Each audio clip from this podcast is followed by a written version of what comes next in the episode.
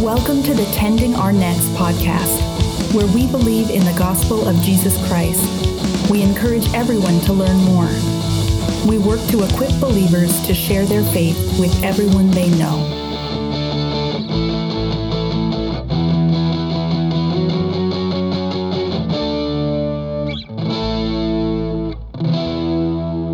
Welcome to the Tending Our Nets podcast. My name is Joshua Sherman, and I am your host here.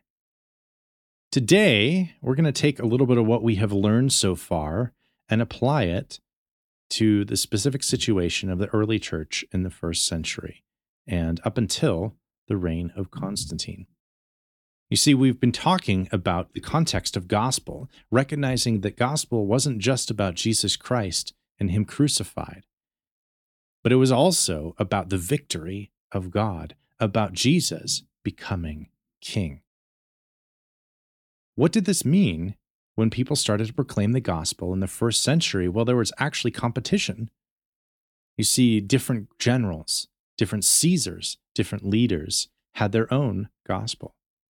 And to proclaim to be king over and against Caesar was to look for the ultimate trouble. So this, I think, is how we best make sense of persecution of Christians in the era of the early church. They were persecuted by emperors that thought that they deserved ultimate worship and allegiance because they were the head of the empire, because they reigned as Caesar, as king, and because they themselves were gods. The Christians refused to recognize most of this because they declared another king. They would not worship Caesar, but worshipped only God alone. They were also persecuted because people saw them as atheists. You see, the pagans around them worshipped many different gods, the gods of Greece, the gods of Rome, the gods of a different locality, whether city or region that they were in. And Christians denied that these gods deserved worship. Some of them even denied that they actually existed. This was seen as beyond the pale by the pagan neighbors of Christians. And so you would see, even locally, when there weren't kind of empire-wide persecutions declared, you would see Christians being persecuted by their neighbors for believing and proclaiming that there was only one God and that Jesus was king. We also see Christians persecuted, not for claiming that Jesus rose from the dead, right? Because that was seen as an oddity by the Greeks. It was seen as by the Romans as something that didn't make much sense. It was seen by the Sadducees as utter nonsense because they denied the resurrection. It was seen by the Pharisees in a little more positive light, maybe, because it was something that they kind of believed in, but they certainly didn't believe that Jesus had been raised, right? But that wasn't the problem. For the religious leaders, the Jewish leaders, the zealots, they would have been persecuting Christians for a number of reasons. One, they thought that they had blasphemed God, or perhaps that they were teaching something about Torah that contradicted the way that they understood the law. It's also possible that some of the religious leaders among the Jews were persecuting Christians because they wanted to protect their own position. You see, different Caesars had actually required that people offer sacrifices, offer worship, offer prayers to Caesar. This is something Christians obviously would not do, and it is something that Jews had refused to do before there was ever a Christian.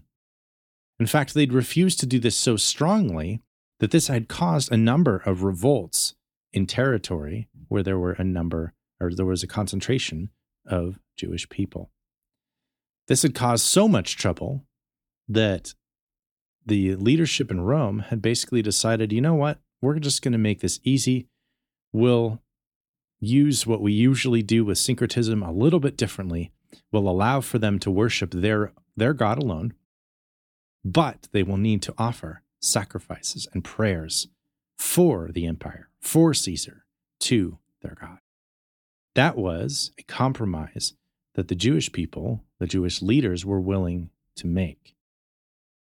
But it's a compromise that may very well have been endangered when you had what the Romans saw as a Jewish sect that was unauthorized start to arise in Christianity.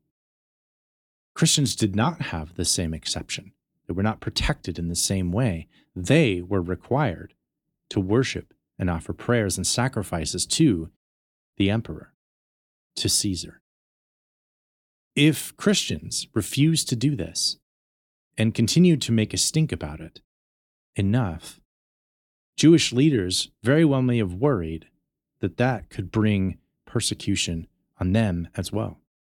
And so we see a number of different reasons that Christians were persecuted in the early church up until Constantine declared Christianity as the official religion of the Roman Empire. But these didn't revolve around the gospel as we usually think of it. They didn't revolve around a carpenter in Judea being crucified, around people claiming that he had been raised from the dead. No. They centered on the fact that Jesus claimed to be God. They centered on the fact that Jesus claimed to be king. And that when people were proclaiming the gospel, they were proclaiming this God. They were proclaiming this king against Caesar, against the way that the Jewish leaders understood their scriptures, against the way that their pagan neighbors saw the spiritual world.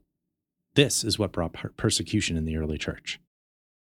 I hope that helps us as we try to understand the context of the early church and how, and even how, we see the world today as Christians. Thank you for tuning in. Next time, we are going to talk about the gospel and Christmas. And that one's pretty neat. So looking forward to it.